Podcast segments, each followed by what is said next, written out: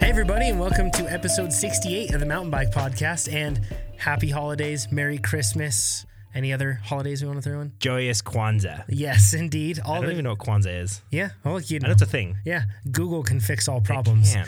This is the Mountain Bike Podcast presented by Worldwide Cyclery. Indeed. I want to read something really quick that we got from an awesome listener. Okay. If that's okay. Go. It says, Hey guys, not a question, but just wanted to drop you a line that I used worldwidecyclery.com for some Christmas orders. What he really meant to say was he went to mountainbikepodcast.com store, clicked on the Worldwide Cyclery banner. Yes. Mm-hmm. That's what he really meant to say, but that's too long to type. I, I understand. Yeah. And then he says, For some Christmas orders and had an awesome interaction with the gang at the store via phone as well.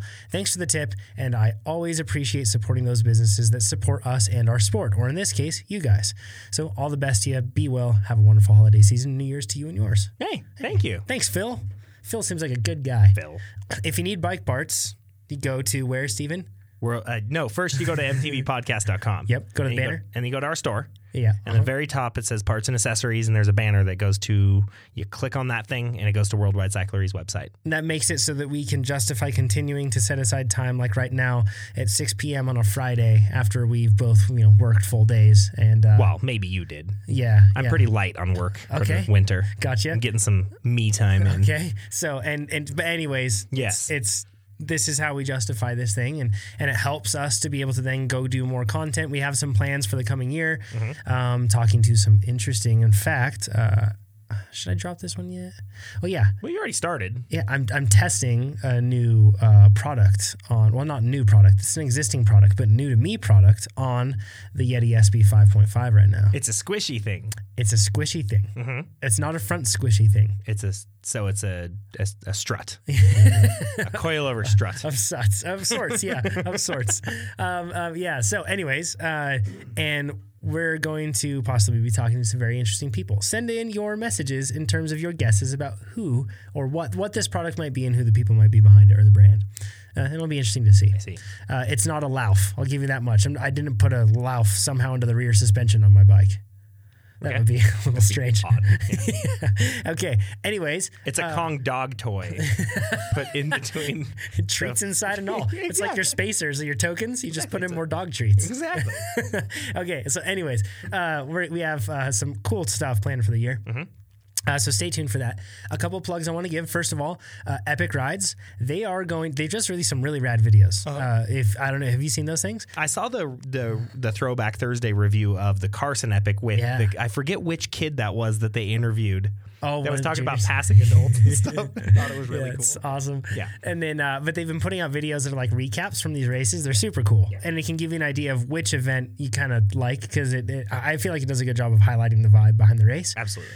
uh, uh, all of them are awesome. Spoiler alert. Yeah. Uh, but they're opening up registration on January 1st. Yes. So please, uh, this is the industry, or this is, sorry, this is the, the race uh, organization. Why am I struggling to find the word for that? This is the race organization that is actually like saving a lot of mountain biking right now Absolutely. like a lot of cross country races or you know or the participation isn't as high as it once was And they're kind of getting lame. and i know it varies i hear Varies. I Yes. hear We're not saying in general. I hear you, random guy in a spot that has a ton of XC races. Yeah. We're just saying in general, a lot of it's dropping, the participation's dropping down. I see those numbers as a marketer in this space. Mm-hmm. But when you look at cross country marathon, it's shooting up. But really, what it is is, yeah. Epic rides. It's shooting it up. So it's awesome. And it's getting more people involved on bikes. They are the most fun mountain bike races I do all year Oh yeah.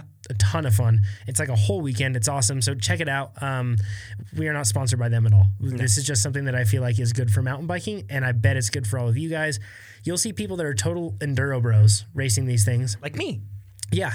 Um, last year there was a dude and he was wearing like a uh, the Giro Switchblade, like that three quarter helmet. Yep. He had some gogs. He was running the gogs, the hundred percent gogs. Mm-hmm. Yeah. And he was like baggies and he was rocking. uh, I think it was a Trek stash, and he was ripping up the climb at Carson City off road. Yeah. And you know, just that, that's the cool thing is you don't think twice about that. And then there's the other the dude in lycra, and then there's the total beginner, Mm-hmm. and like who cares, you know? Uh, it's really cool vibes, coolest bike races, uh, and they have usually like 15, 35 ish, and 50 ish mile options. Yeah. and you can do any of them that fit. Um, so check it out, epicrides.com. Follow them on Facebook and everything else. You can check out those videos Grams. Mm. Mm-hmm. and the grams. Uh, the other thing that I wanted to cover is pink bike reviews. They're awesome. Pink Mm-hmm. Okay. Bike is putting out a whole kind of how Bike Magazine does their Bible of Bike Tests, which I believe is coming up very soon, which I always feel like is very well done. Yeah. Um, they are now, uh, so I think that that one's coming out soon. But Pink Bike is doing something very similar. I think they call it the Field Test. Okay. Um, but they tested a bunch of bikes. Um, I always appreciate appreciate the the wit of of Mike Levy. I like that. And I think he's a I think he's a funny guy that likes to poke the bear at times. Um, but I think he's a clever person, and he's also a very good bike reviewer. Mike Casimir as well. Then they have like a whole crew. Um, they have it's it's cool. I think that I saw like three videos where the main person reviewing the bike was a female. That's awesome. We should see more of that. Uh, Bike Mag does a great job of that too, of involving like uh, they, they kind of spread it out. And in some cases, when it's a female only bike, you'll get only female, but otherwise, in almost every v- review, it's females and males together talking about the bikes. So that's a really important point. Totally. Um, anyways, you should check them out uh, because uh, they are doing a fantastic job on reviewing a lot of bikes, and that's a ton of work. Um, so kudos. I know you guys are thinking, oh, how tough. You know, they have to ride new bikes. all Oh, day. no. Yeah. Yeah. but it's a lot of work. So uh, the other thing that I need to announce again, reportedly, is we're not going anywhere. it's just, you know, Wait, we're not done. believe it or not, no, I this thought we podcast were- will continue. Oh. Yeah, yeah. Well, that's good to know. I guess I'll clear my schedule out. yeah. So uh, uh, we have people writing in wondering, like, hey, what happened? Or, or people even getting angry. It's been eight days. It's been seven days. 14 and four- days yeah. or 14 more days, yeah. it's sometimes it's more and it's just it, we do it when we can we're trying as much as we can um, it's just uh, we're busy folks And at the end of the day, you and I are both of the mindset that we would rather have less quantity and more quality yeah on like anything. we're not just gonna get together and like throw up a random rant or something yeah, no we're not gonna do that we No. appreciate you guys too much absolutely. Yeah, we want to give you guys what you deserve, and Totally. we want to give you our best yeah because you guys have been loyal to us. there was one guy who like kind of cracked a little bit of a wise guy remark in the podcast Mm-hmm. or, or sorry on our instagram i should look up what he actually said um, he said something and it's uh, I remember when you guys used to record podcasts. Was it that guy? something like that Which is funny. Oh man, um, let's see here. I think I can see it. Uh, so he said, um, yeah, he says you guys on the once a month train now, and I said, oh, you on the complaining about a free podcast train now? so, anyways, zing, put you in your spot. Um, but please keep listening. We love you all. Yeah. Uh, but really, the the point is, uh, you know. Uh, we like that you guys. If you complain about that stuff, it's good. We understand you. You uh, like and appreciate the podcast, You guys miss us. We got it. and it frustrates me because I want to record a podcast all the time. Yeah. But uh, you know, I just I don't have that time. Yeah. just is what it is, man. Fair. Yeah. So, uh, this we're just gonna answer questions. That's it's a question sewed. Yeah, that's basically it. Do you have a lot of questions? Um, I mean, we get a lot of questions. Got a ton. Okay. We could not answer them all. There's no way, but people can submit them. They go to mtbpodcast.com and please continue to do that. We like this. Mm-hmm. Uh, that's fantastic. Um, and I know you're just submitting it, the chance to getting it answered. Uh, we appreciate that. Uh, one other thing before we get in also reviews, they're awesome. Please leave them. iTunes reviews. I haven't actually looked at our iTunes reviews. I need to see if there's any funny ones lately. Yeah, we should do that next episode. Yes, we should will. pick out some funny ones. Totally. You we can- haven't done that in a while either. Talked about them on the podcast. We'll do that next next episode. Okay. Okay. Teaser. Um, oh, and uh, sorry, uh, a, cou- a f- couple things. I'm going to be uh, out of the, out of town in America's Hat, the Great White North, Mm-hmm. uh, for about a week and a half, almost two weeks. It'll be North North Dakota. Actually, like North North Idaho. Actually, yeah, Ah. yeah, North Idaho. Um, up into Nelson, BC. Um, but I'll be up there uh, uh, on a trip for a short period of time. So chances are you'll have a bit of a delay in podcast production. Hopefully, we can get one done in between now and then, but might be a little tough. Mm-hmm. My brother will be in town. Maybe we ask him to come join us. We should. Yeah, it could be fun. He's a dork. He's a bike nerd. He's a Yep. bike nerd. Okay, uh, with that, the questions. We question. Question. It's a ridiculous question. False. That's debatable. First one is from Matt. I'm gonna I'm gonna summarize this one. It's long. Long one. It's long. Basically, he has a specialized command post IRCC. It came with his 2016 stump jumper. It's 125 millimeters in length. He has a lot of reliability problems with it. He's saying. Okay. uh, what in a ton of them, like where it's squishy, it doesn't fully extend, or you know, insert typical dropper post problem, and he's having a lot of them. Okay. Okay. Uh, so he's, but he says the perk to this dropper post is the fact that at least that it's serve easily serviceable at home. Okay. Okay. Uh, so he's given some kind of, uh, I, I guess, some some tips on this. Um, So he says, uh, yeah, okay. He says, uh, with tips, he says, if it requires more than, uh, oh, forgive me, here he is. Okay. I try to stay in the recommended pressure of about 20 psi, fully extended. If it requires more than that, a clean and lube usually takes care of the issues that I would have. He says the seat post can stay in the bike. Uh, you can release the air pressure, unscrew the seal head, push the dropper lever, pull the movable seat post up and out, and remove the bits on the shaft. Slide the seal head off, clean and lube using slick honey, he says, and then reinstall. So he says it's a pretty helpful thing to be able to do all that. But he's basically saying, I want a new dropper post because what I just read doesn't sound very fun. No.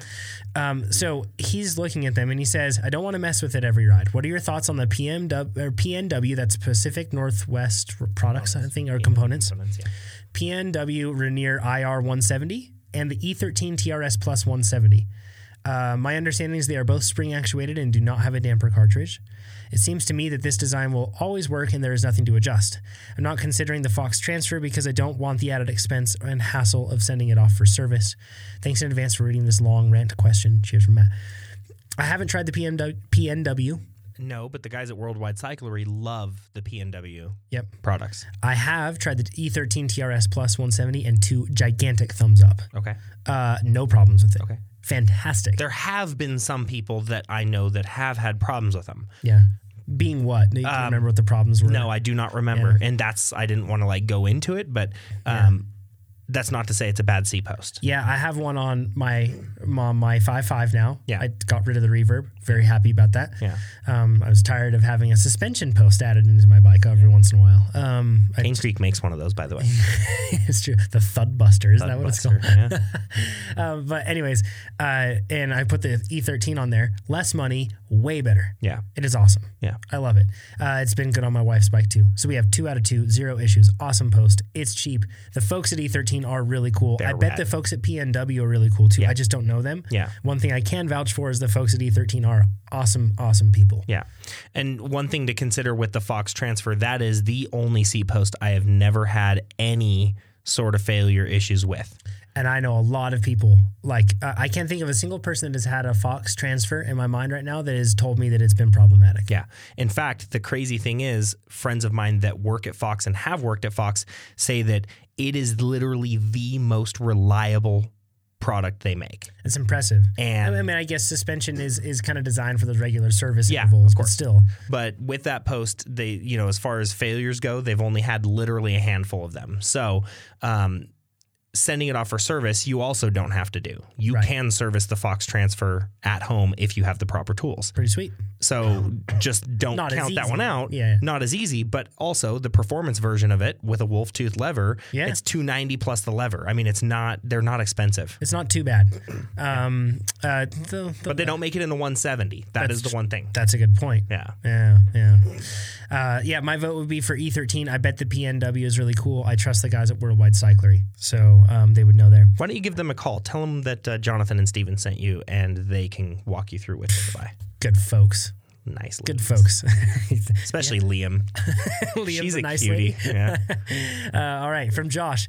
He says, uh, now that cross country marathon Nats is finally announced, thoughts on the dirt, course, tires, travel logistics, whatever insights you can come up with, and bonus question: Will it be on Jonathan's race schedule? Uh, so we actually cut out the the rant that I had last week because they ended up changing the race just in, just in time. But you and I ranted for quite some time about the how we feel very out of touch nature. I guess the out of touch nature that is or. That, that was bad Bad words. bad words, uh, basically th- how out of touch USA Cycling is with the reality of their constituency, really. So the, I don't like USAC. And I and I know that this is probably not common to hear through like cycling media and everything else. And remember, Yusak, it's not us, it's you. I just don't. I, I feel like I'm all for supporting them if they do good things. That's the thing. It's not like I'm against them in theory. I'm absolutely for them in theory. Mm-hmm. I just I've been giving them money for a very long time, and I don't feel like, you know, if I was if I'm a stockholder, which I'm not, but if I was a stockholder, which I guess in some respect I kind of am. You're a stakeholder. yeah, yeah, Like you aren't doing what I want Yeah. in the sense that you aren't supporting junior cycling like I would like to see. That's what Nika's doing. Mm-hmm. You aren't creating some sort of smooth path from Nika and then like really putting a lot of focus into building collegiate racing. Yeah. If you are, email me. Great. Let us know. You do the talent ID camps, Let which us are know. great, but that's Yeah, about yeah, it. That's sure. all you do. Sure, exactly. Talent ID camps are great, but there's like so much where I feel like they could be doing so much more. Um, you're letting road racing die on flat on its face. Mm-hmm. Uh, you are not. You did not get behind enduro, and still are not behind enduro. Um, you, even though I know you have it at nationals and everything else, but let's be real. It's like you're checking a box. You're not actually looking at at how to better that. In my mind, this sanctioning body has it's uh, has an opportunity to get more communication and more understanding on participation in the sport and desires of mountain bikers than anybody else. But you're not doing anything with that. So do something with it. Anyways, that's my USAC na- rant. Um, they, and the whole thing that spurred that on was that they scheduled the cross country marathon nats. They made an announcement. They scheduled it the same weekend as the whiskey off road. And it was just like, how dumb are you? Yeah. pros don't get paid at nationals. Mm-hmm. They get paid a ton at Epic Rides because Epic Rides understands what bike riders want. 'Cause a Epic fun Rides race supports and one that cycling. supports pros too financially. Yeah. Anyways, they, they uh, I think people probably um, broke their their email. Like the email actually broke. It Mm-hmm. just kind of like the Grinch's heart. It's very timely for the holidays. Just ping, you know, just kind of snapped, and then they changed it. Thank goodness. So, anyways, it's in Texas. I don't know much about it at all. This Where is is Texas. I believe, oh gosh, I'm going to get this wrong, but I believe it's in the Austin area, but I could be totally wrong. So uh, please send in your emails and let us know locals to wherever this is going to be. Let us know your your beta. Give us information on this, on the dirt in the course, travel or tires and all that stuff, so then we can actually deliver this for Josh. He wants that information. Yes. Um, but I'm sure there are a lot of other people that want it. Friend of the podcast, Ian Uh-huh. at Cobb Tuning. Mm-hmm. You're in Austin. Email me. There we go. Let me know. cool. Uh, I could just Payson McKelvin. yeah, Same Pace thing. McKelvin. Yeah, there you go. Yeah. Yeah. Um, okay. Uh, he asked, will it be on Jonathan's race schedule? No, it will not. Uh, it will not be on my race schedule. Good. I don't ever want to do cross country marathon national championships again. I tried it once, and uh, it wasn't the bad experience that soured it. It's just it's not the type of racing that I like to do. I like to do shorter, harder stuff. Okay. Um, that's why even like for the epic ride stuff, I'm considering doing 35 milers this year. Okay. You know, I just I like shorter races. They're fun. Yeah, short, really intense. That's my deal. Okay, this next one is from Ted from the movie uh, Stuffed Bear, I assume. He says, I'm still catching up on the podcast. I have about 10 episodes left. And one of them, you talked a little bit about Apple Watch versus Garmin Phoenix 5. I have the original Apple Watch and I'm looking at the Phoenix 5X. A few things I'm curious about. Number one, is the GPS very accurate? It seems that Apple registers rides about 25% shorter than my bike computer. I assume it's due to how often it pings GPS. So Twisty Trail might essentially be registered as more of a straight line, therefore losing some distance. I can speak a lot to this Mm-hmm. because of a startup I was trying to get off the ground before uh, I, I worked, started working with Trainer Road. Okay. Uh, so basically, th- um, so GPS is used, and I'm some engine nerd is going to write in and tell me I'm completely wrong. So please do so. Um, but- Yay. yeah. Well, We're excited. Love those. Yeah. Um, so uh, basically, the way that the GPS is typically usually pinging at around one hertz, at one hertz. At least that's That what means they're- one ping per second. Yes. A hertz is one per second. Yes, and basically that's their chipset allows that, right? Um, you can get ones that uh, and and certain GPSs like uh, with telemetry systems ping higher because you need to as speeds increase, especially. Yeah. Um, so like uh, we were building a custom GPS for something that if people know what Lit Pro is now in the motocross world, and they have used it in some downhill stuff. Well, we were building that before Lit Pro was Lit Pro. Um, we just sucked when we couldn't get it off the ground. Lit Pro was better than us, so they got it off the ground. Mm-hmm. Yeah. Eventually. Actually, I don't even know if they're really off the ground because I don't think they sell it to consumers. I could be. Anyways, uh, but the point is, we had, we built a GPS that pinged at 10 hertz because higher speed. We wanted to have more accurate data, basically more plots along that line. Yes. Uh, now there are iPhones, and I, uh, simultaneously we were building an iPhone app that would be able to allow people to track and do all that. And iPhones have uh, really like when you build a smartphone, they're very concerned with battery life and they're very concerned with memory usage and the efficiency thereof, right?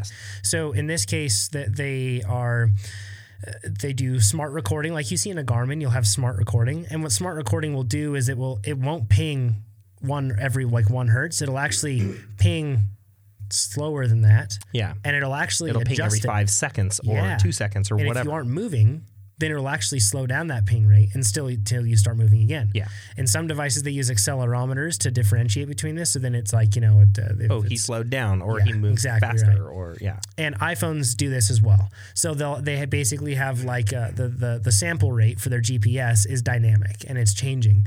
yeah. And they are not made for tracking activities at speed, and they are not made for tracking activities with any sort of interference. They're really the GPS is just there for checking in at locations and making sure that that sort of thing is confirmed, and navigation with your car.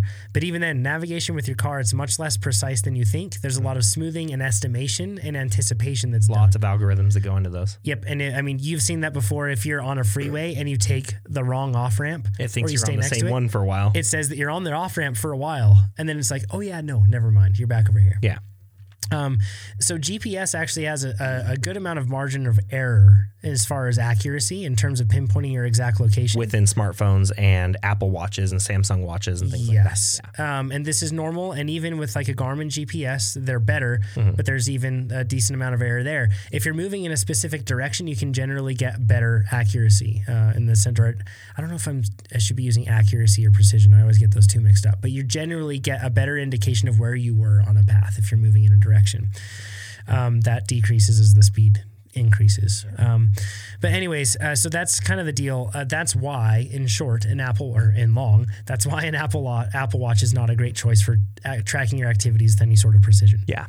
Uh, I also did not have the best of luck with the heart rate monitor with the Apple Watch compared to the heart rate monitors on Garmin watches. Yeah. I feel like they're much better. Um, so I would absolutely go with a Garmin watch over that. Um, how is Garmin Pay? I use Apple Pay a lot and would like to be able to pay with Phoenix. Yeah, uh, I don't know because my Forerunner 935 doesn't have Garmin Pay. And also, there are very few, relatively speaking, locations with Garmin Pay. Yeah, and why not just use your Apple Pay on your iPhone? It's awesome on a watch, man. I know that sounds silly, but it's like so I use Apple Pay for almost everything, right? And when you can just take your watch and you just touch your watch there, you don't even have to take your phone out of your pocket. It's like the most first world of first world problems, but it's nice. It's nice to have. Um, but having said that, I pull my phone out now and I use it like that, and it's it's fine. Yeah. it, it works. But I do. I really wish that this had Apple Pay. Gotcha. It'd be, it'd be nice to have. Or I wish that Garmin Pay was ubiquitous and it's not. um, okay, are notifications on Garmin easy to see? No, I mean, my Phoenix Five, they're just okay. they're, they're like whatever, it's not like Apple Watch. Yeah. for sure. and you can't scroll through things. Yeah, you It can't. shows you a preview of it, and then that's it. Yeah, and, and on mine, like I can drill in, but it takes like two taps and it takes bilateral tapping, meaning that it takes me to tap on my left and my right. So it's, you know, it's a little bit of an operation. It's not just like a really easy thing. Um, and so, yeah, that's, that's kind of a, a pain. Now, Another first world problem. And this is entirely. Anytime you talk about sports tech, it's Yeah, a first that's world true. problem. Yeah. Um, and then uh, he asks, "Does Garmin ring? Does your Garmin ring when my when the iPhone rings?" And yes, it does. However, if you put your phone on Do Not Disturb, your Garmin will automatically your phone, or sorry, your Garmin watch will not send you notifications if your phone is on Do Not Now, the other thing you can do is from the watch, you can put the watch into do not disturb mode. So mine is set to vibrate only Yeah. when I get And you notifications. can customize that. and I can you can customize that however you want. But if I put the the watch into do not disturb, it will still give me the notification from my phone, but it will be completely silent and won't turn on the backlight. Yep. So Yeah. that's kind of a cool thing that it does also. So you can still feel your phone vibrate in your pocket and look, but your watch didn't Yep. vibrate or make noise or light up. If you decline your call from your watch, it declines the call on the phone. Yes. It's another it thing does all too that. yes. Yeah. And I you would- can even answer it. Totally. Like I've got my Bowers and Wilkins um, uh, wireless noise canceling headphones, and I've actually answered a phone call from Mm-hmm. the Apple Watch into the So future. headphones. It's so future. So future. it's funny. Um, yeah. So, and, and I think the Garmin watches look better, um, personally, but They look like real watches. yeah, they do. But you know, whatever. That's Nostalgia. yeah. Go Garmin. That's my opinion. And I know that they're Polar, they're Sumto, other things like that. If you want tech reviews, go to dcraymaker.com. Yeah. That is the spot to understand anything that has to do with cycling tech in the world. And that's where I go to learn all my stuff on Ray knows what he's doing, man. That dude is really good at what he does. So, I was really mad, by the way, when I finally got the Phoenix 5. Less than a month later, they came out with the Phoenix 5 Plus. I was so mad. and now they're blowing those out. Yeah. So, th- something's coming. Yeah. I'm sure. I'm sure Ray's been wearing it seven. for a year. We'll find out soon. Uh, okay, Ethan's question. He says, "Love the podcast. Five stars all day. Thanks, Ethan. Appreciate that." He says, "My question is about purchasing a new bike. I'm 14 and I work at a bike shop, so I get discounts. I have a very bad beginner hardtail with a three by crankset. I was wondering your opinion on whether I should buy a new Fuel EX7. You like that bike?" I love the Fuel E EX. from my shop for around $3,000 with a lot of savings to do, or by a used Fuel E EX 9.8 from 2014 with a one buy for 1600 that I could buy immediately. What do you think? Thanks for the help. Don't buy the 2014. No. Suspension has Totally different. made big leaps and bounds since then. So I would say don't get that. He may have already gotten this because I think this is came in like a month ago maybe. Oh, sorry, Um, yeah, but so maybe I, I hope we are not too late, Ethan. Uh, but just the same. Uh, so my opinion is to is to get that Fuel EX7 if you're going to pick between those two options. Yeah, and I would go for that. EX7 is a great build. Usually your SLX XT, you know, your Yeah. good mid-level parts. I don't know this year's EX7 or if you're talking an 18 or 19, I'm not sure, but Right. it's a great bike. Can I recommend another bike though that actually would be cheaper than his 1600 price point? and it would be Probably sweet? recommend two bikes. two bikes. Okay, if he's going to stay in the Trek vein, so to speak, the Trek Roscoe Seven. A friend of mine was asking me about like bikes that you should buy the other day, and I was like, yeah, like I was thinking, I was like, oh, Specialized has that chisel. I think it's called the chisel. No, I don't know. It's like their um, it's like their fat or it's their It's a plus bike hardtail. Yeah. Mm-hmm. because that's like honestly like that that would be such a fun bike to ride. Yeah. And then he was like, "What about the Trek Roscoe?" And he has, knows nothing about bikes, but he like found this out, and I was like, "Holy cow!" So this bike. Uh, I believe it has. Oh gosh, is it a SLX rear derailleur? It's not like a crazy, you know, in high spec or anything. It's a Dior rear derailleur. Mm-hmm. Got a clutch. Uh, it looks like it has an 1136 cassette, so not the you know biggest cassette or anything else on range, but chances are you can probably switch it out. Hopefully, you don't have to change out wheels, but I bet that it's I bet the Trek is using some sort of like a free hub where you could find something that works Yeah. uh, you'd be able to change that out because this bike is only twelve hundred dollars. It comes with a dropper post. It comes with a pretty darn good fork on it. It's got good geo. Yeah. Um, it's got a low stack height, which I like particularly, especially for be- for beginners. Um, or you may not be a beginner; you may just have a beginner bike. Uh, in in this case, Ethan, but I think that that bike at twelve hundred bucks, you could then switch out that free hub cassette shifter and derailleur since you work at a shop especially on pro deals and you could have for that 1700 bucks or whatever you're going to spend on the 2014 you could have a really really good bike Yeah. so there's that that's an option Yeah, and and friend of the podcast Jason Sala, the dentist that bought my scalpel last year. yes um, his kids, he's got three kids, two sons and a daughter, and both of the boys have the Cannondale Cujo, Yeah. and the daughter has the Roscoe. Oh, cool. So they are, you know, those kids are all on the same bikes, and It's that's like the a other fun bike. Yeah, and that's the other bike that I would have recommended. It's they're trail hardtails. They're fun. Here's what's cool about the Roscoe Yes. is, or not the Roscoe, the Cujo, Mm-hmm. the, the Cannondale Cujo. It has a slightly lower bottom bracket, So a little bit more stable, a little bit better handling. slightly steeper seat tube, Yeah, better climbing. better pedaling position. The only downside when you compare that compared to the Roscoe is the fact that the stack height is higher. Yeah, it's a by little four bit higher. centimeters. Yeah. So um, a decent amount, but then again, you might not need a really low stack height. You know, maybe you're fine with it. Yeah. Um, the the fork, I believe that they have similar forks. Maybe the Cujo is just a bit lower. The Cujo is at sixteen hundred bucks, while the Trek is only at twelve hundred. So There is a twelve hundred dollar Cujo as well. Oh, cool. There's three Cujos. that's right. They have a twelve hundred, a sixteen hundred, and something else. I think. Yeah, so that's pretty darn good. Yeah, they have an 1100 one, 1200. They even have a $1,000 one, but it doesn't come with a dropper post. I Yeah, think that's the big difference. 1100 is the cheapest one that comes with a dropper. But Cool. also, if you're paying retail on a Cannondale or getting a deal on a Trek, go for the Trek. Totally. Always go for yeah Whatever you get the because deal they're that close of a bike. pretty sweet. I, I recommend that bike to a lot of people. That sort of bike, I think it's cool. Absolutely. The one thing I will say about the special, I got to figure out what name that of that specialized one is. Man, it looks good. Like that's just, dude. Specialized has a way of doing that with their bikes. Like they just look really darn cool, man. Um, they're really good at making bikes that make you go, man. I think I kind of want that bike. So, um, what are, what is that one called? bike companies, you need to fix your websites and not give me 10,000 bikes when I want to just look at a, a single bike. Well, it's lost to the wind because there are too many bikes on Specialized website. Moving on. Okay, Dallin. He says, I'm a 16 year old mountain biker that rides often throughout the season. I'm six foot two and weigh 230 pounds. I'm a heavier guy, as you can see. I have a 27.5 Da Vinci Spartan, and I want to know some ways to improve my fitness and lose some weight for cycling. I just keep getting dropped on climbs. He says, I've tried Zwift at a local bike shop, which I thought was fun, but thought that the trainer ro- or th- thought that Trainer Road has better plans. Yeah. You said it, bud.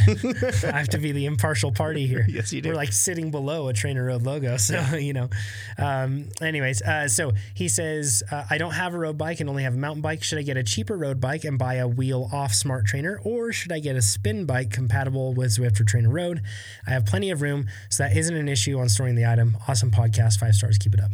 So first we can do you want to just dis- discuss the Zwift versus Trainer Road just really quick. Sure. Yeah. Yeah. Opinion. Yeah.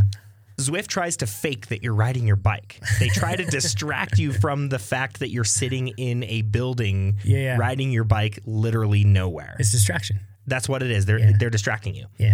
Trainer Road knows that you're like not thrilled that you're sitting in a room with a fan on you. But you don't can't- care. But you don't care. You're structured training. You are training for Yeah. a goal. You are getting faster. That's what Trainer Road does. So that's the difference. One is you're riding your bike and they're trying to distract you from the fact that you're not actually riding your bike. Yeah. The other one tries to make you faster. Yeah. Exactly. So Sounds like your goal is to get faster, Dallin. exactly. So and that's why I love Trainer Road. Thanks, man. I'm This is good.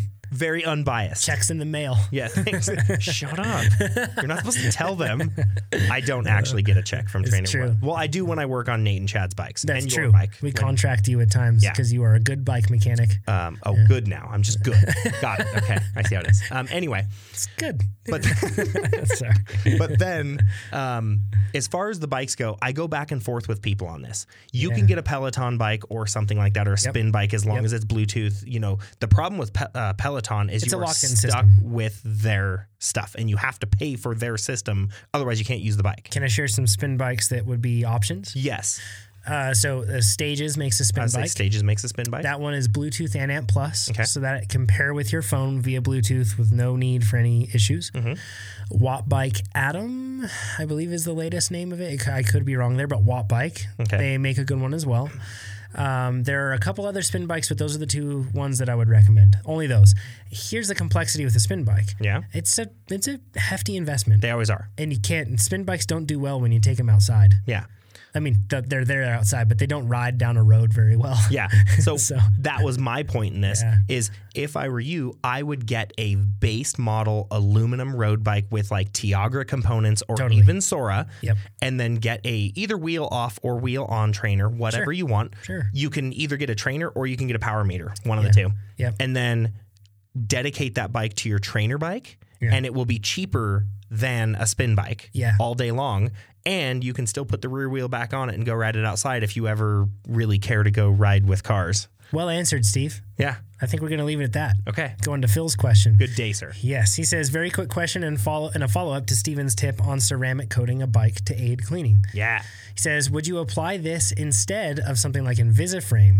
no Would you apply it before applying Invisiframe?" never because invisiframe will not stick once you've done ceramic coating He says, "I'm not sure I see the point in this then." He says, "After adding Invisiframe, so in effect applying the ceramic coat to the Invisiframe?" Yes. All right. So the point is Invisiframe protects your frame from impacts. yes Ceramic coating doesn't protect your frame from when you slam it into a rock. no it makes it easier to clean it makes it so that dirt and mud and things do not stick to your bike Mm-hmm. so all the ceramic coating is for is for making it easier for you to clean up and so that grease doesn't stick to it so that mud doesn't stick to it so that your your goo energy labs gel your birthday cake gel that you just spilled all over it doesn't stick to it and stain it Yeah. that is what it is for Yeah. Um, you put the Invisiframe on first, yes and then you ceramic coat. The yes frame. and then you ceramic coat on top of it That's what us. That's what us very nerdy folks Yeah. do. and But it's there's- pretty nice. And it's not y- you can do the hard to apply um, wipe on, let cure, dry off, or wipe off. You Mm-hmm. know, ceramic coatings like from C Quartz or you know any of the other brands that make ceramic coatings. or you can use Sonex spray and seal. Mm-hmm. And that is you wash the bike, and while it's soaking wet, you lightly mist over everything, and then you rinse it off, and you have that Immediately. hydrophobic effect immediately. Within like 30 to 45 seconds, you're supposed to pull it off. Yep.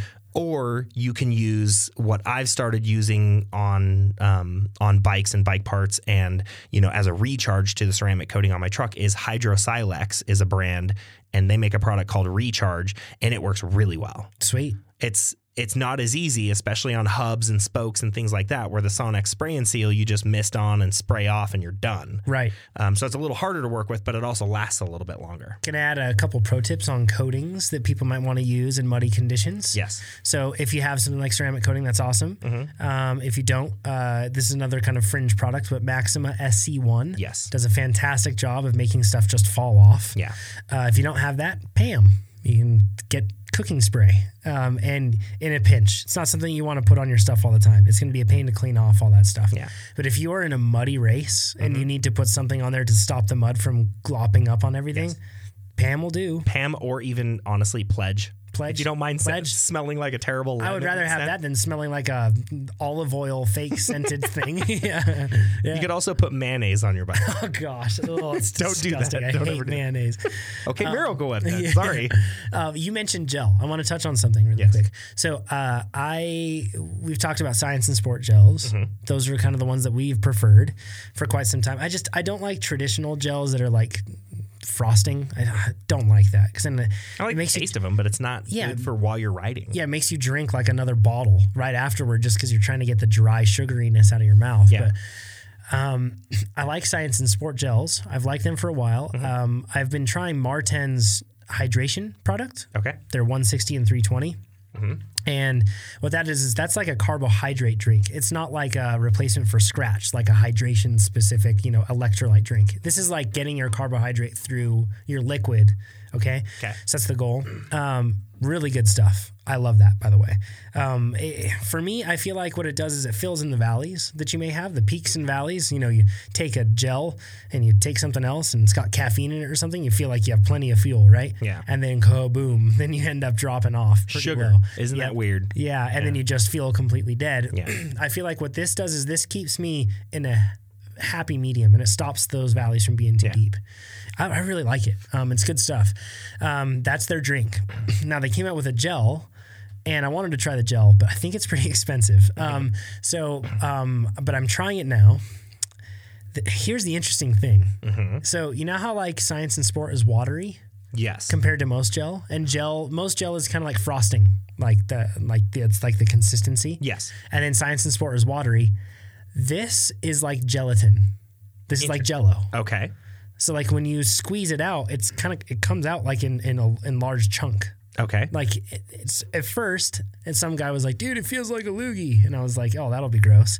And but so I had that in my mind, but then I instantly was like, "No, this is amazing for two reasons. Number one, since it it sticks together, it doesn't leave residue." Mm-hmm.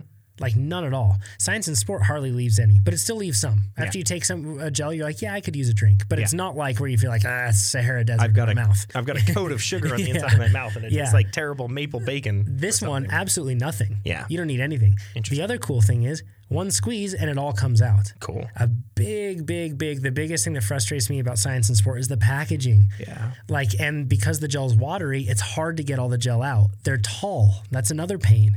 So it's like you have to, like, it's like you're Mm-hmm. Ride working with your no hands hand. for a yeah. Like to to really get it all It's out. like you're eating an otter pop. Yeah, exactly. Yeah. Yeah, yeah, And just like an otter pop, do you remember when you in the summer when you were kids and you just went ham on otter pops, and then like the next day, like the corners of your mouth were like cut? Mm-hmm. Yeah, I get that from science and sport gels too. Okay. It's like it's the packaging is too tough. Does Marten do like velvet liners on the top of there? no, no, You know, that would be funny. No, but it's softer. Okay. Uh, it's easier. It doesn't give me that. It's easier to open too. I- I love them, and the energy I get from it is fantastic. I feel that it's the same as what I get from a science and sport gel.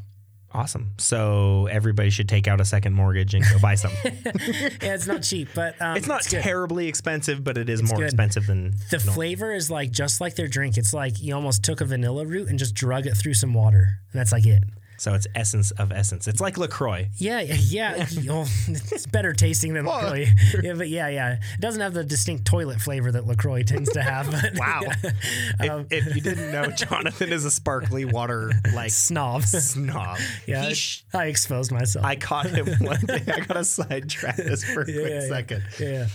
I caught him in his office true. ordering a bottle of sparkly water from Germany one day. No, or this something. is from Spain. Oh, Spain. Yeah. Sorry. that's Importing. right. Yeah, yeah, He was literally on a website ordering a bottle. It It's kind of a janky website too.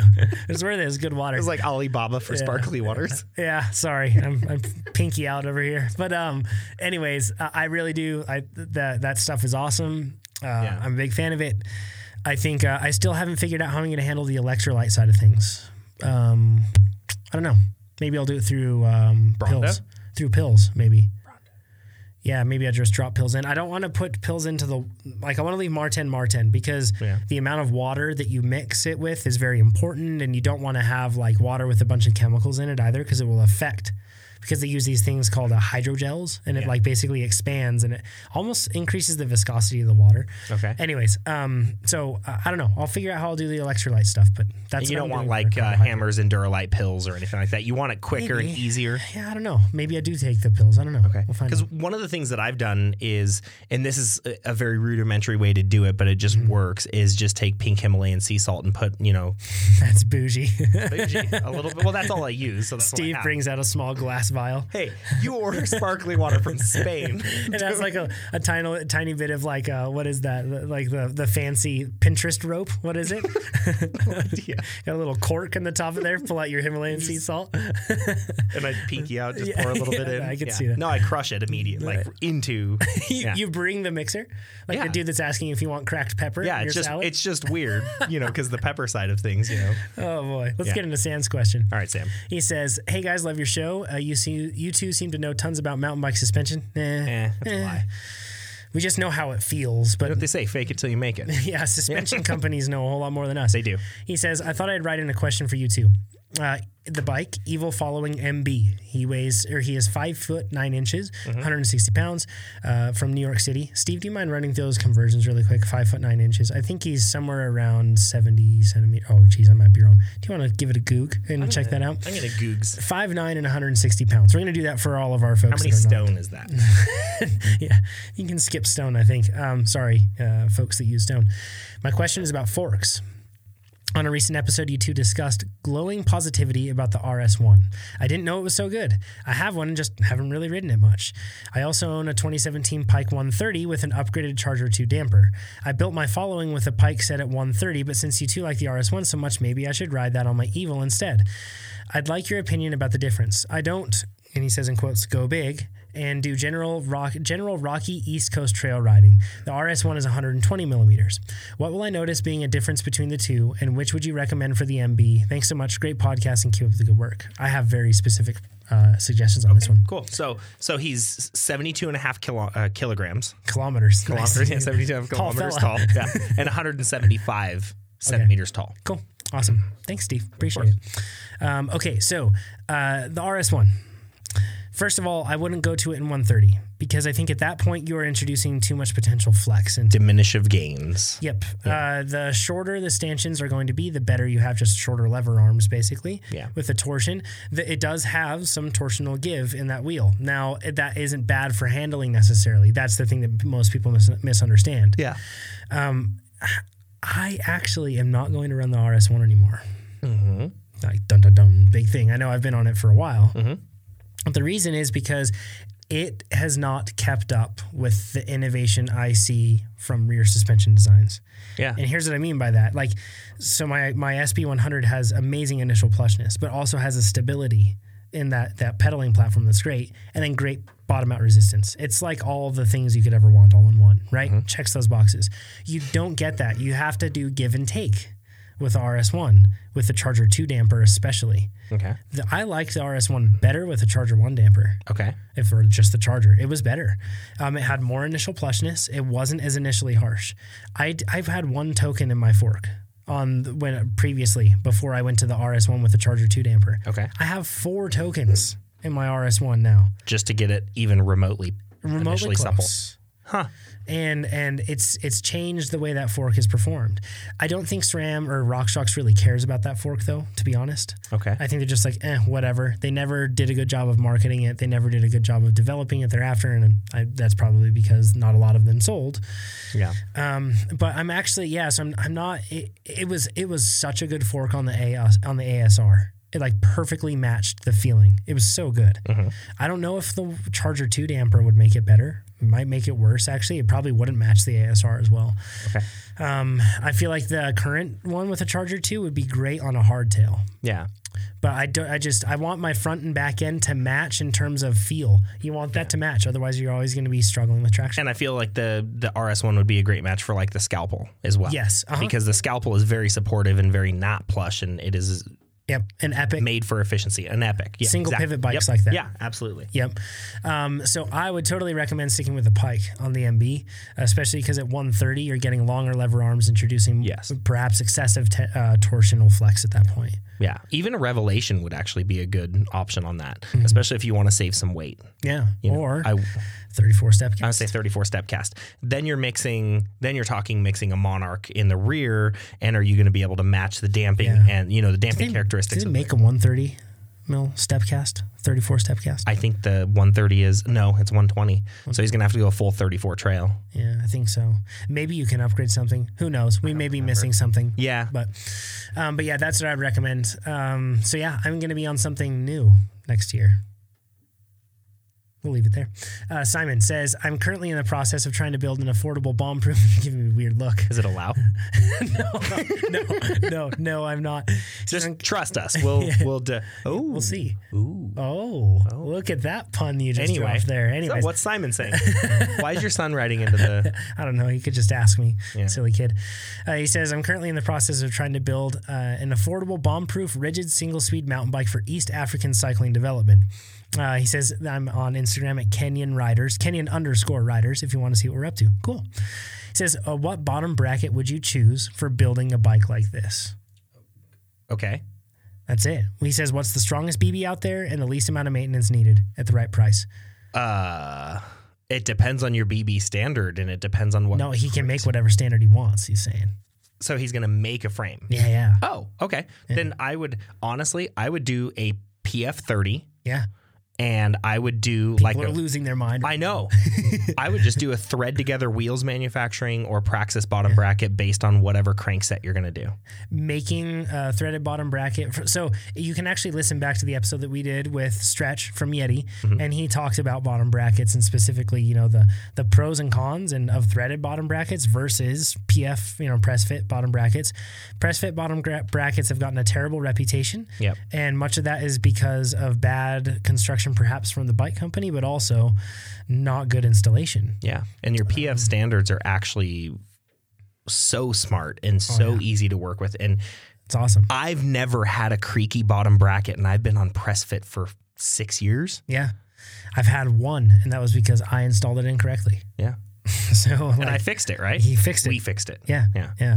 And for what it's worth, uh, SRAM Dub, I, you're probably not going to be putting SRAM Dub on this thing, but th- that their their press fit is improved from what they had before. Yeah. it, the cups are much better. Yeah. But you're probably also not going to build a BB92 press fit. Yeah, Um, i- if I were you, I personally, if we were just going to go, what is the simplest and best solution? Is I would do a 73 millimeter wide PF30, yep. do a thread together bottom bracket with a 30 millimeter spindle, and do race face cranks. Then you don't have to worry about threading the the frame or Yeah. anything else like that. Yeah, Yeah. that's easy. Man, we probably stirred up some stuff with that one. Uh, let's get into next. And that's question. fine. We like that. Yep, we're okay with it. Send us some hate mail. Yeah, that's right. Just go to mtbpodcast.com. Uh, so Ned says, "Dear mountain bike gods of the podcast world," he got the wrong email, I think. Oh, I was going to say that. Right. yeah, oh, gotcha. Yeah. It says, yes, this is another suspension question, but I've included plenty of details so you guys can nerd out on me. Please do, he says. After riding a Merida 3000D hardtail for a number of years, I wanted to get into enduro racing and bought myself a 2018 Canyon Spectral CF 9.0. oh. Man, these mountain bike names just roll off the tongue, don't they? Yeah. yeah, He says it's got a Fox 34 Performance Elite fork and a Fox Performance Elite Evol shock. I've heard you guys mention a few times that many people buy bikes with way too much travel for the travel or f- travel for the trails that they generally ride. And for the most part, I think I fall into that category. I'm racing in my local enduro series, the Taz Gravity Enduro Series here in Tasmania, which is predominantly raced on dry, rocky descents with decent sized drops and technical features. So I do get the use of my 150 to 140 millimeter travel on occasions. However, for the most part, I feel like I lose a lot of momentum in corners and on obstacles when the fork dives. I've tried speeding up the rebound, but I don't feel it's dialed in. If your fork's diving, it's not as much rebound. We're probably talking about an issue with actual volume of the fork. Yeah, we're talking air volume and actual compression, Yeah. like low speed compression. If you can increase your low speed compression or decrease the volume of your air spring with spacers, it will cause it to dive less. yes. So, okay, moving on from that. He says, uh, to add to the confusion, I rode my local trails the other day with my fork and shock on half lockout the other day, and I lit up my Strava with golds and silvers everywhere. Yeah, that happens. Yep. My bike felt really stable, and I didn't get the feeling I was trying to turn a boat through the corners. I, it felt like my bike was having the party of its life. That's because your compression damping ramps harder when you're in medium mode. Yep. So here's my question What should I do to replicate that firm, stable feeling when I'm running the fork travel on open? We just gave tips on that. Yeah. Uh, he's and uh, as far as running more air pressure, if you run more air pressure, that's tricky because then you're also just decreasing. You're changing much more than just the where it sits in the travel. Yes. So many times what you'll do is you'll increase, you'll put in tokens, and then you'll decrease the air pressure that you have to get it to sag in the proper position. Totally. Because it, it isn't sagging too low. It's when he starts to put energy into the fork, it just drops too deep into it. And that's another thing where a Vorsprung Luftkop, and I'm going to, we did get a, a, uh, a, Yeah. a, a message that said Yeah. that it is pronounced Luftkappa. In Germany. In Germany, it is absolutely, but every video that I've seen from Vorsprung, they pronounce it Luftkop.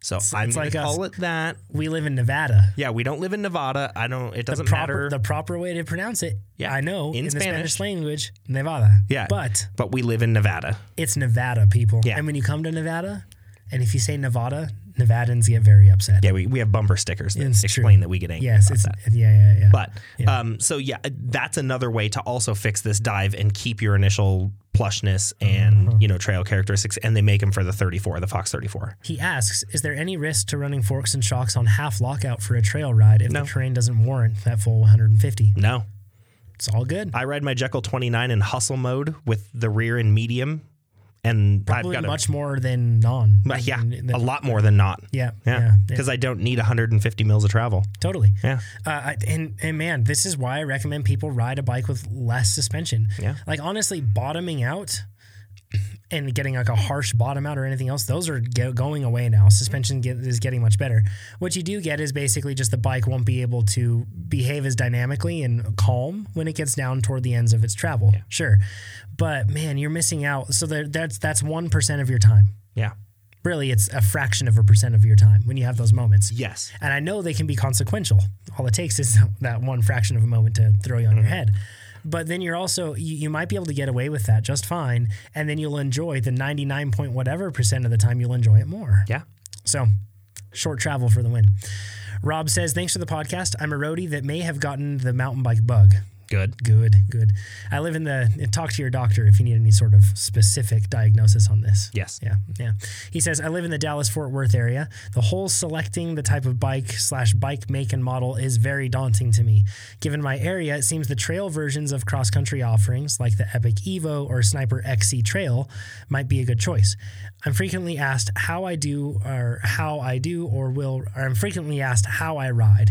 Uh, and he says, to be honest, I just ride road.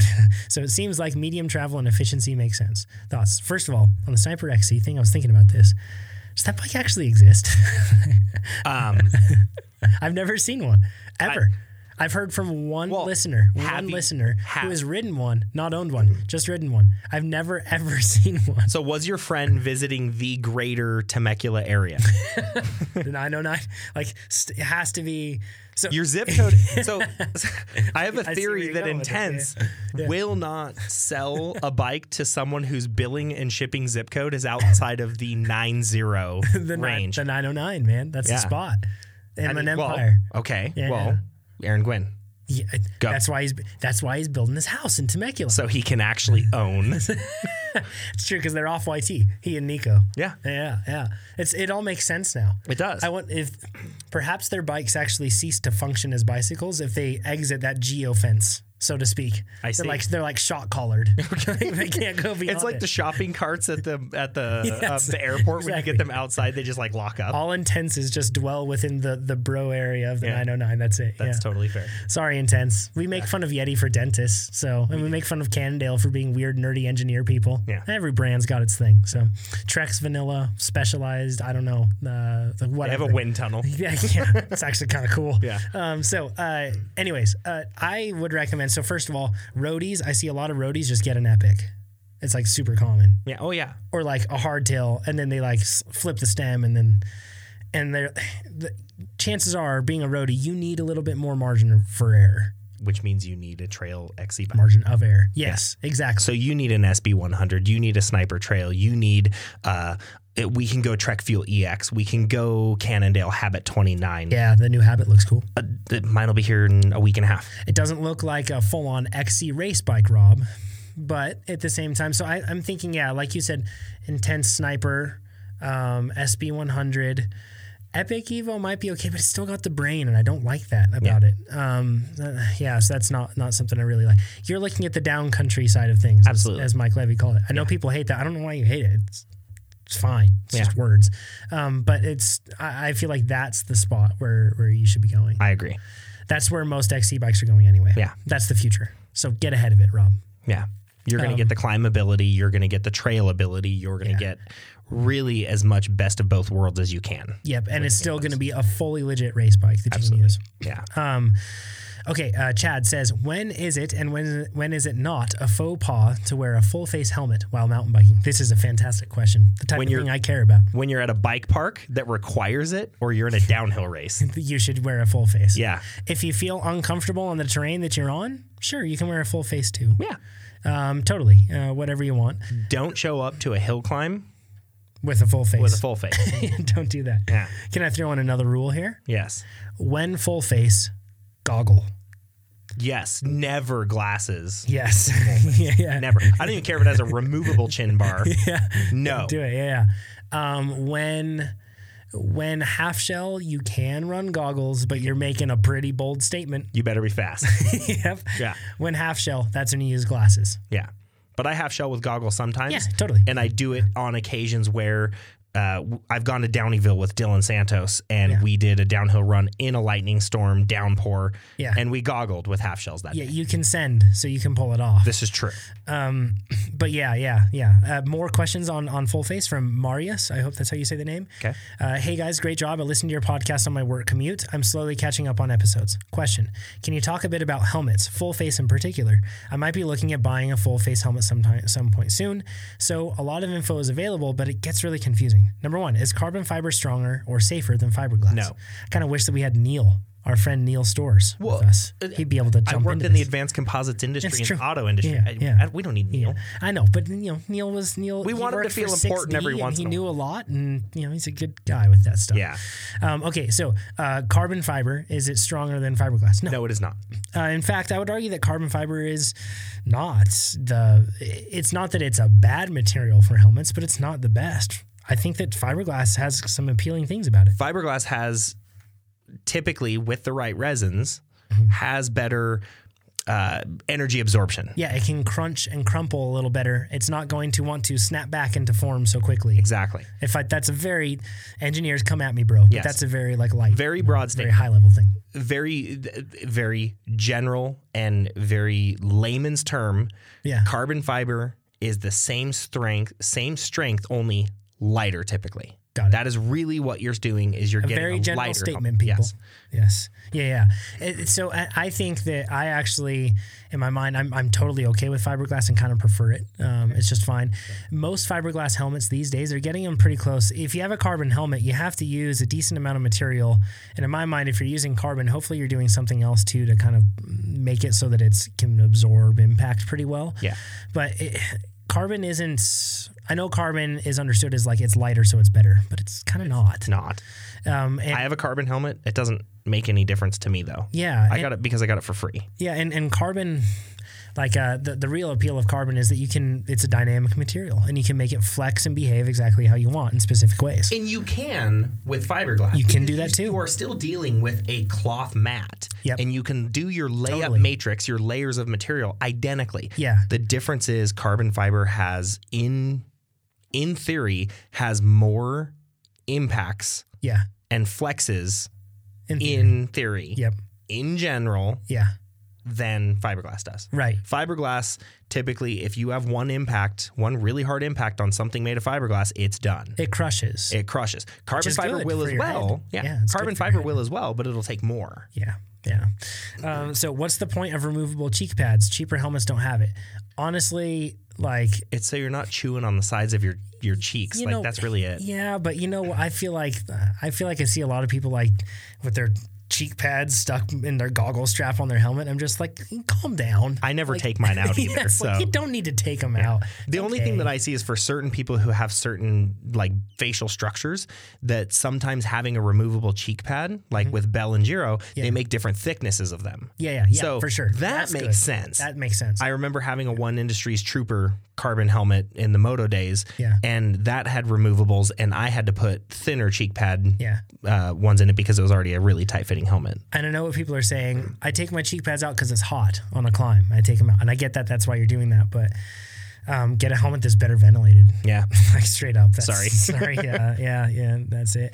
Um, because I don't know how it's safe to wear a helmet without cheek pads when full face helmets are designed to grip your face. yeah, They don't have retention systems to be able to tighten on your head. So when you're doing that, it's not tight. It's not safe. that's like saying I'm going to disconnect my Hans device while I'm doing something Yeah, so I can turn my exactly. head and see behind. me. Yeah. So if you need to wear a helmet at the resort, I don't get how that's okay. Anyways, finally, lots of helmets come with double D buckles. I always found them annoying in every other use. Are they better for DH helmets?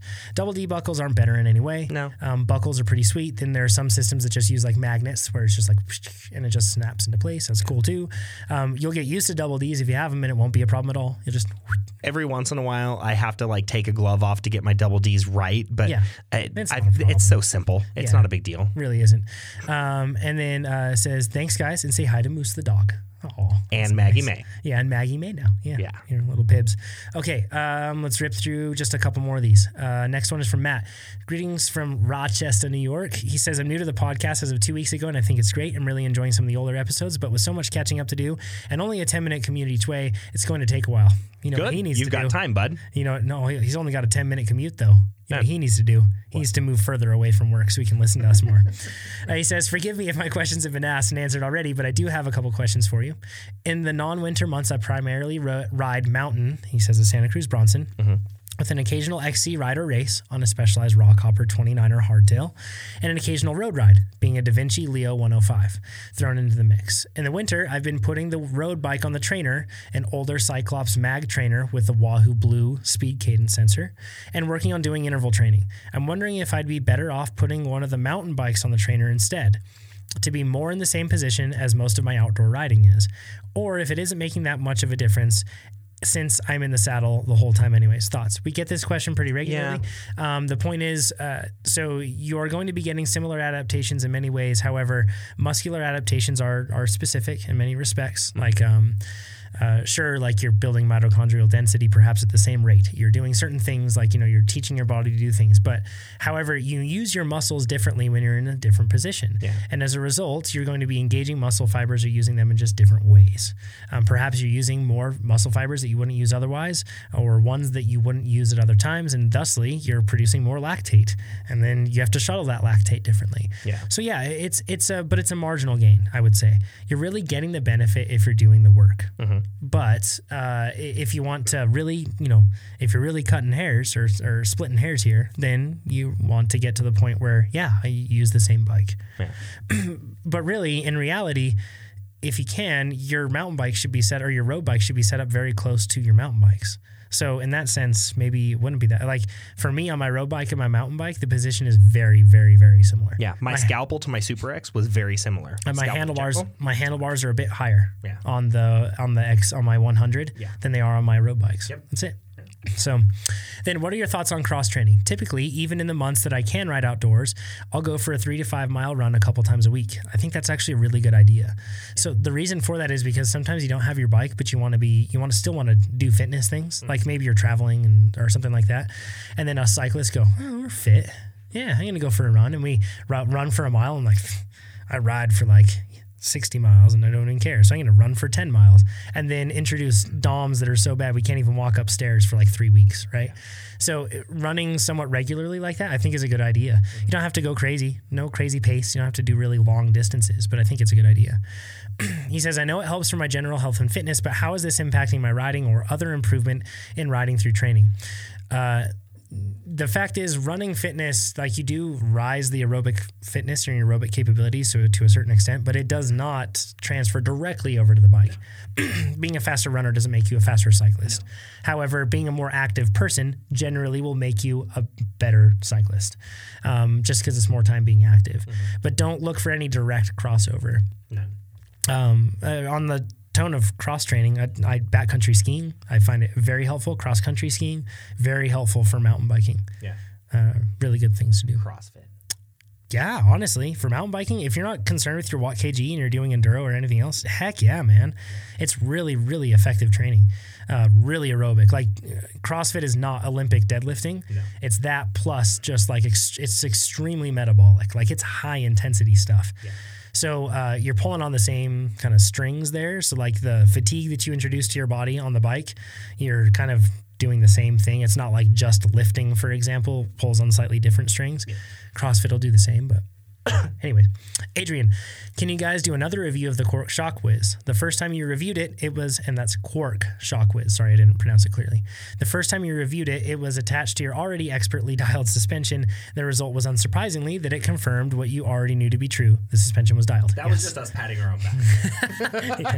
Thanks, Cork. Thanks, Shock Whiz. Yeah. Um, he says, uh, Can you give it another go? And then this time, test it on a bike where the suspension is deliberately undialed to see if it will guide you to the optimal setting. So I have had plenty of people try the Shock Whiz since then.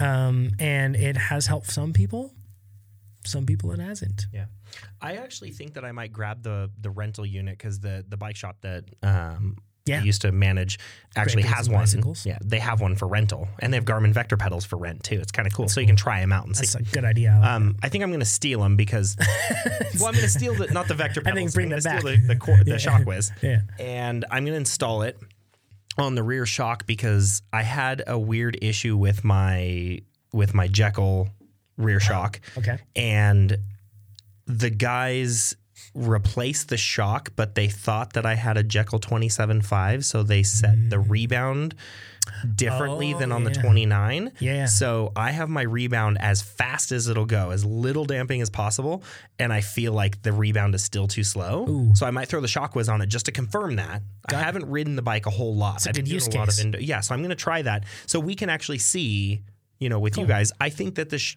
this is deliberately or it's effectively not dialed correctly. I want to see. I'll- I, I think the Shockwiz is a great product, um, and I think it can be really helpful for people with, if they because suspension tuning can be confusing. So I exactly. think it's good. Uh, Donnie says I'm leaning towards doing the Leadville 100 mountain bike race next year. and Sorry looking to hear for a about new your ride. affliction, sir. Can I can I tell you about something? No, you're not doing it, are you? I'm doing it. Yeah. I know. Hey, you know what? I gotta get it. I gotta gotta get that one done. Gotta check that box. Okay. I mean, you don't gotta. Yes, I'm gonna do it this year. I'm doing Leadville. Okay. Yeah, um, I am also going to be on another podcast, um, the Leadville podcast, throughout the year. Yeah. Um, so I'll be giving training tips and that sort of stuff. I'll be a guest on their podcast, so uh, you can tune to that one. Um, at some point, you'll be able to catch that one. So, but yeah, yeah, I'm doing Leadville, man. So anyway, Donnie, I'm gonna try to go sub eight. I think that's possible. why is that not possible? I don't know. I mean, I, yeah, I mean, I don't know. We have dentists in our like friends group that have done it in like eight thirty. Yeah, Like yeah. you should be able to break eight. maybe sub seven. It's not getting your Yeah, way. I don't think I can do I'm gonna that. do it like a seven ten. I'm gonna say, you know what I'm gonna do? I'm gonna say seven eleven. Seven eleven. Yeah. Nice. I like that. There you go. if I do that, do I get a Slurpee from you? Sure, I'll buy you a Slurpee. Heck yeah. You're just getting the gross banana mango flavor. Oh, gross. Mixed with cola. Oh, good, disgusting. Yeah. Okay, so he says, I'm fairly new to mountain biking and currently on a hardtail 29er. What do you think of the SB 100 for Leadville? Uh, would and would it be great on the terrain at home? And he says, I know it would be great on the terrain at home, but wondering about the unique aspects of Leadville. He says, obviously a great bike for Brack Epic as well. If I switch to Oh, that, great bike for Brack for sure. killer bike. for Killer bike for the Brack Epic. Can't remember if you discussed this on the podcast, which is uh, great, by the way. Keep it up. so I'm racing the SB100 for sure on that one. Uh, I'm probably not even going to be doing it locked out because that bike is so freaking efficient. Yeah. Um, the it, and it has that initial plushness. So I didn't. I, I was at Leadville last year, and I was a support crew. Uh, so I didn't ride the course at all. You're watching Nate just eat cereal. But yes, yeah, it was true. But I watched, I, I saw portions of the course. Yeah. And the one thing I can say is I think that a full suspension is better for Leadville than a hardtail.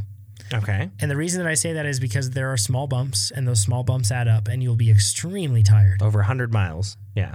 The fastest guys may be pretty much on gravel bikes. Yeah, well, I mean, even our Grotz picked the Epic over the Epic Hardtail. Yeah, that's true. And he did that because he felt like it would help on the small bumps. and that's saying something because he, was, he was on a brain. Yeah, So, you know, um, I, I do think it's faster. absolutely. um, scientifically. I think it's just a faster way, better preservation of forward momentum.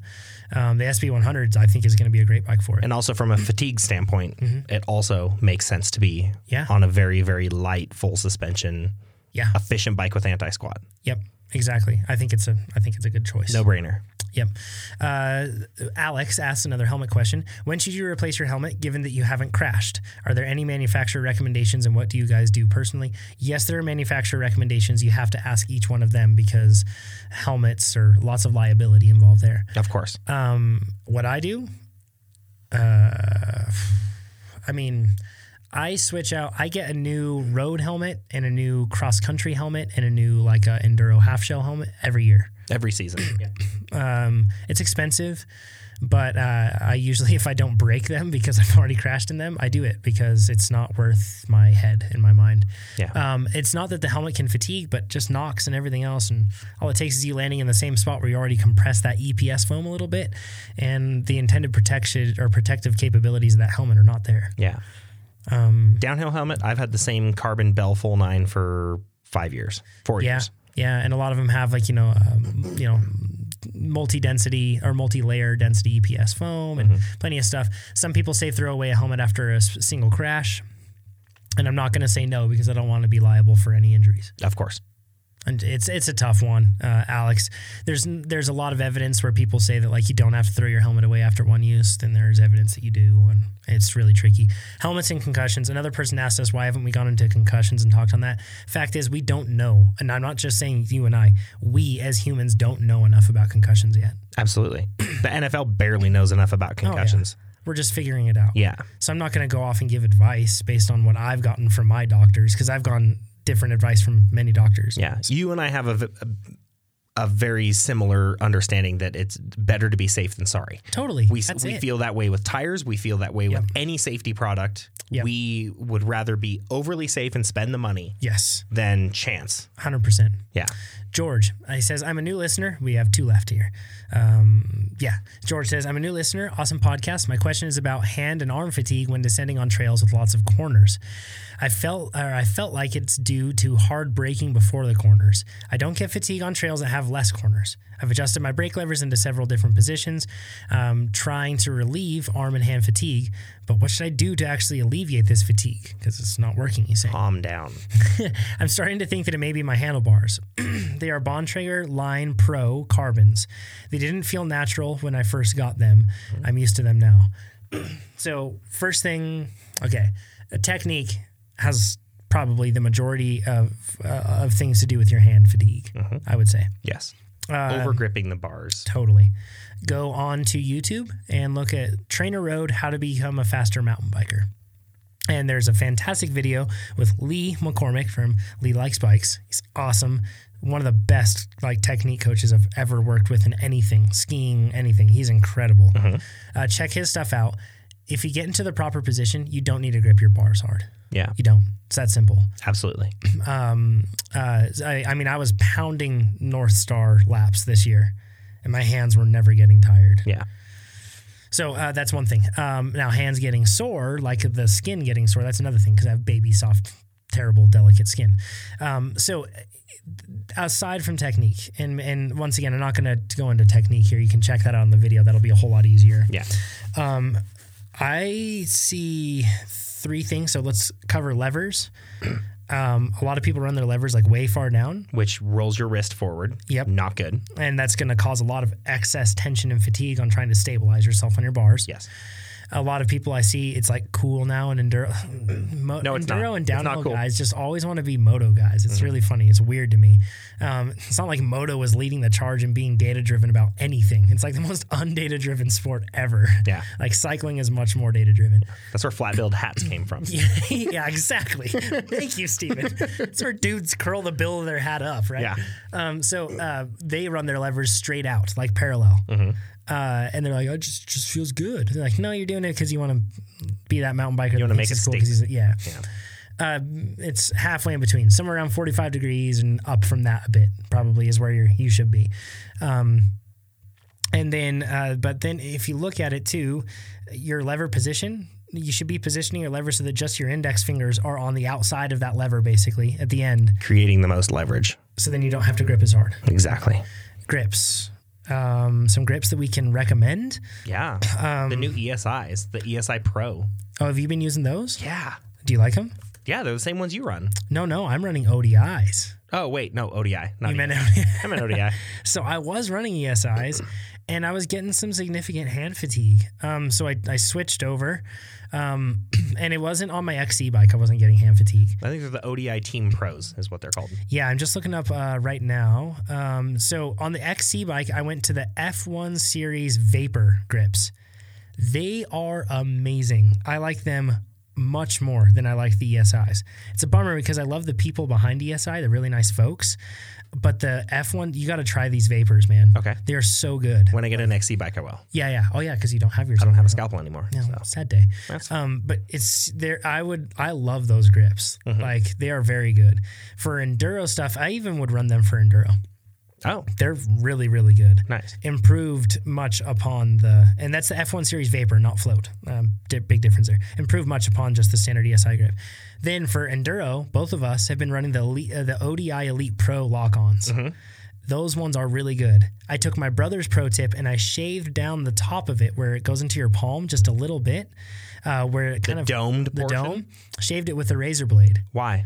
just shaved it down a bit just because my brother said he felt like it was too much of a like bulbous too bulbous for him See, it feels right for me. yeah I love uh, it. you, yeah bear paws yeah that's true. giant hands Yeah. um uh, so but yeah and i trimmed mine down on the edges Mm-hmm. and i feel like i have better control Interesting. Okay. but uh, those are such good grips yeah. One thing I really love about those grips is that you do not have the lock on on the outside. yes and it, the grip feels right Yeah. all the way to the edge of the grip. yeah and it doesn't twist it doesn't move No. so the problem with lock-ons on the outside is that if you are in a proper position with your or proper bar width, levers in proper position, riding rough terrain, that outside lock-on is going to rub into the outside of your hand.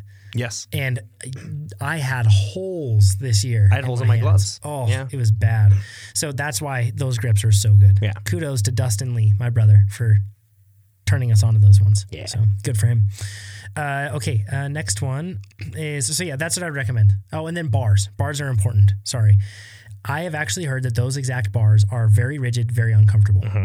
Uh, I, this is once again bars. It's not about weight. It's about riding dynamics, and that's why I like Envy so much. Yeah. They're they do so so, much better work in harmonic damping Yes. and damping the vibrations of the trail. I just switched from Roval, I know road stuff, but Roval CLX 50s Mm-hmm. on my Venge and S Works Venge. Everything is absolutely dialed in, right? And like they designed the bike 'cause I even, like built with it, these too. wheels. Yeah, yeah. Yeah. like and and it's got these Roval uh, CLX 50s that are really cool, all this stuff, sure. I got NV 56s, the E SES 56s, Mm-hmm. the discs. Um whoa, totally different Yeah. like it sounds different even it doesn't have as hollow tingy of a sound. My wheels are stiff, but they are actually more forgiving in a lot of ways. Mm-hmm. Better power transfer. Like eh, the reason MV is good at, at Carbon is because they understand the ride dynamics and much more so than just like we need to make it light and we need to make it stiff. Like they really know what they're doing. Yeah. And that's why it costs more. Yeah. Plain and Because- simple. That is why it costs more. They Because do they spend more. more. time doing it. Yep, that's it. Yeah. They're really good. So I know we're recommending Envy, and that's like top of the market. But yeah, those bars are known for not being, at least from what I've heard, and not being the best bar, the Bon Trigger Lime Pro Carbons. If you're gonna upgrade to another carbon bar, don't just buy an FSAK light. Totally. You know, something like that. Don't just buy another carbon bar thinking it's gonna solve your problem because of sweep and rise and all of that. I've ridden aluminum bars that I far preferred to Truvative carbon bars, for example. Yeah. So, Absolutely. yeah. Uh, last question, Alex. s- fi- Hey guys, five stars. Nice job, Alex. I like that. I have a cornering technique question for you. How much are you biasing your weight fore and aft while cornering? I know getting low and dropping your outside foot is important, but I haven't found any info on how to balance your weight forward or rearward. My assumption is slightly in front of center. How does this change depending on the corner, and does it differ for a tight switchback on a rocky s- on a rocky trail versus a fast berm? It says love the podcast and keep up the dad jokes and Dumb and Dumber references. So the first thing I'm not gonna answer your question directly at first, Yeah. Alex. Okay, we might differ on this. This will be interesting. No, it's what tire in cornering Good point. gives you the most cornering traction.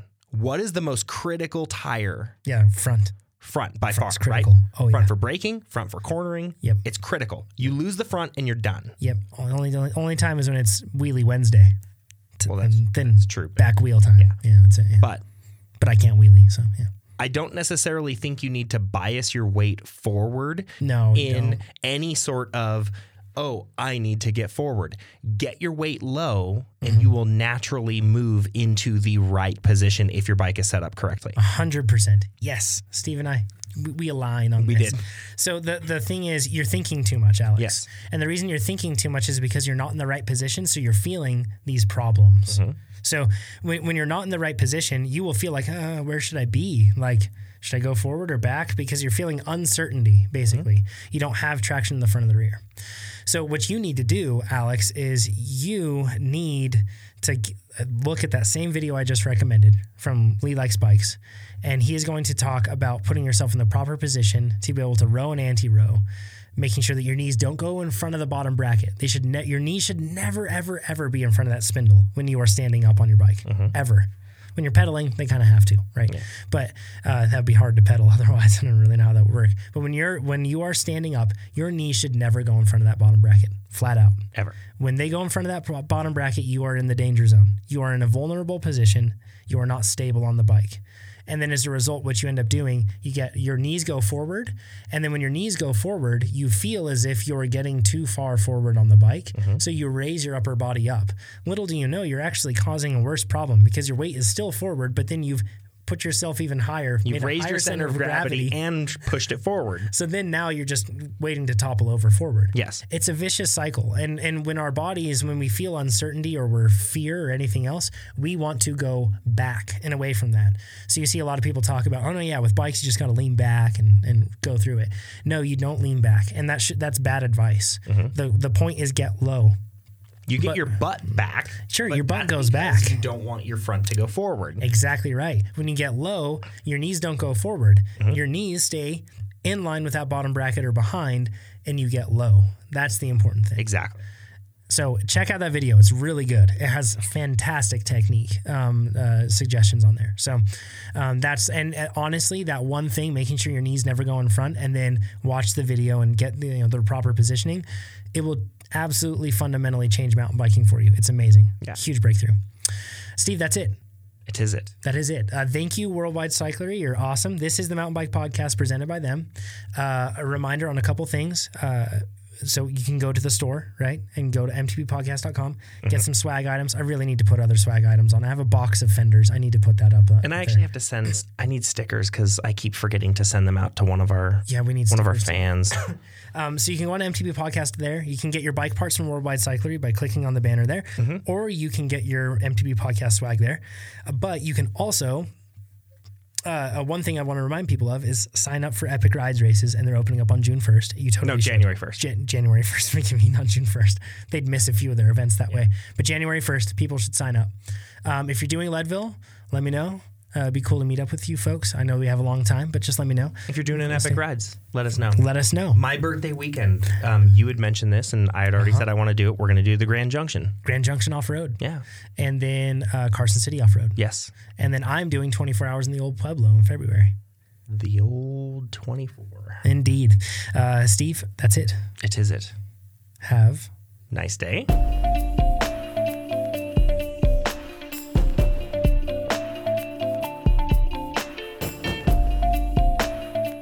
Hey guys, Jonathan here. Just wanted to thank you again for listening and let you know that if you like the song that you're hearing now and the one that you heard in the intro, it comes from Wave Riders Entertainment, my good friend Tommy Walter. Check it out if you're looking for more beats like this or some awesome tracks to listen to. We'll talk to you next week.